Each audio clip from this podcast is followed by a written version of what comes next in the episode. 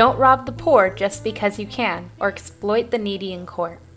If you have money and influence, make sure you do right by everyone. If you are a boss, pay your workers fairly and well. If you are well off, give generously. God has blessed you to be a blessing.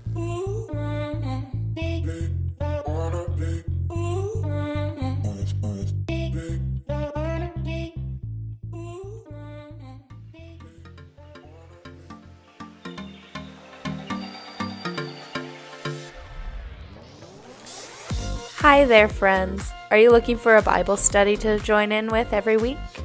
Maybe a monthly book club? Perhaps you need a prayer answered and you need somebody to pray with you. Well, you're in luck, because I am now offering all of those things each week and each month on my website. If you will go to w w w dot whitney gibbs dot org, you'll find all the information there under current events.